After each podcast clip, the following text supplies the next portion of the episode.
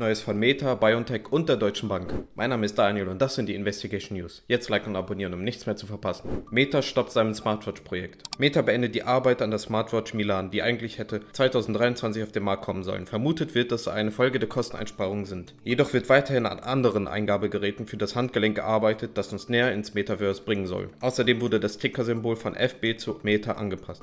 BioNTech meldet Erfolg.